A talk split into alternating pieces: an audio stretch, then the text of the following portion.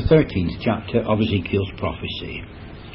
And the word of the Lord came unto me, saying, Son of man, prophesy against the prophets of Israel that prophesy, and say thou unto them that prophesy out of their own hearts, Hear ye the word of the Lord.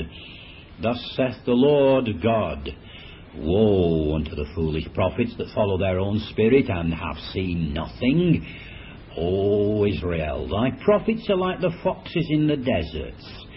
Ye have not gone up into the gaps, neither have made up the hedge for the house of Israel to stand in the battle in the day of the Lord.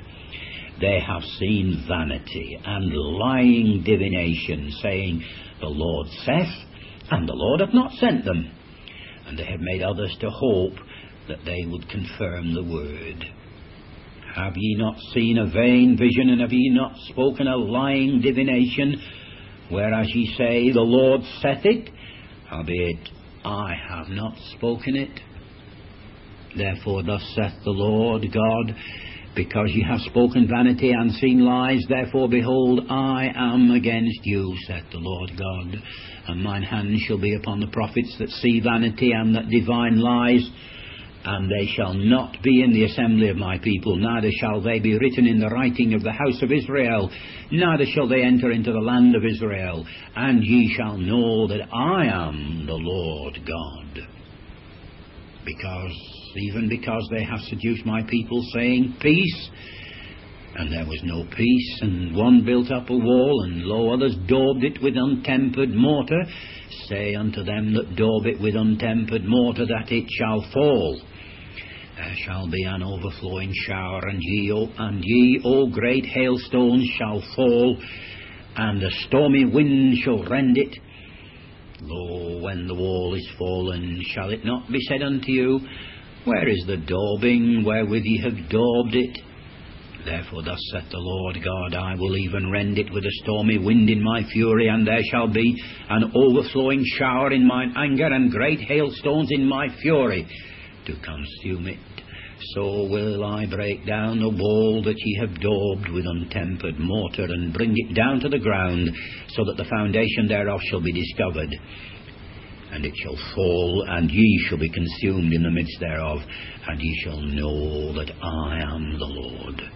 Thus will I accomplish my wrath upon the wall, and upon them that have daubed it with untempered mortar, and will say unto them, The wall is no more, neither they that daubed it, to wit, the prophets of Israel, which prophesy concerning Jerusalem, and which see visions of peace for her, and there is no peace, saith the Lord God.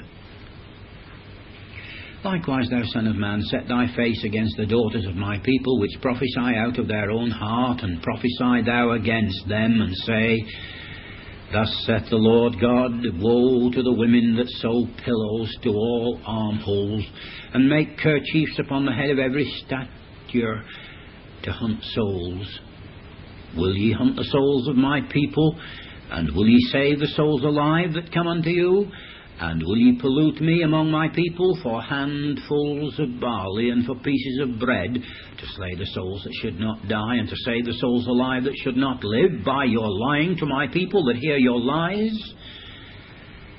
Wherefore thus saith the Lord God, Behold, I am against your pillows, wherewith ye there hunt the souls to make them fly, and I will tear them from your arms, and will let the souls go, even the souls that ye hunt to make them fly.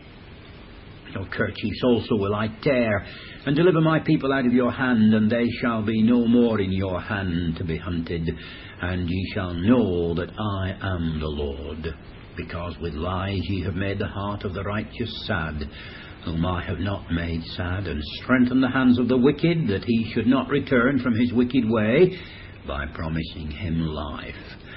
Therefore ye shall no more see vanity, nor divine divinations, for I will deliver my people out of your hand, and ye shall know that I am the Lord.